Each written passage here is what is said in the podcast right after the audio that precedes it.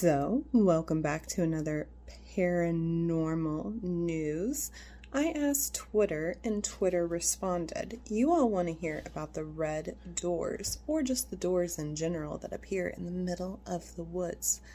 Now, this is really fascinating because there really is not an original origin story. These stories just kind of pop up everywhere. Now, some people they like to speculate that the reason for these stories was just old abandoned buildings and all that remained was just the door frame. But other people argue that stories are being told where people have walked these woods for years. They know it like the back of the hand. And then, as they're walking through the path one day, a mysterious door appears. Now, now, the whole myth of it is that if you walk through these mysterious doors in the middle of the woods. You'll never be seen again.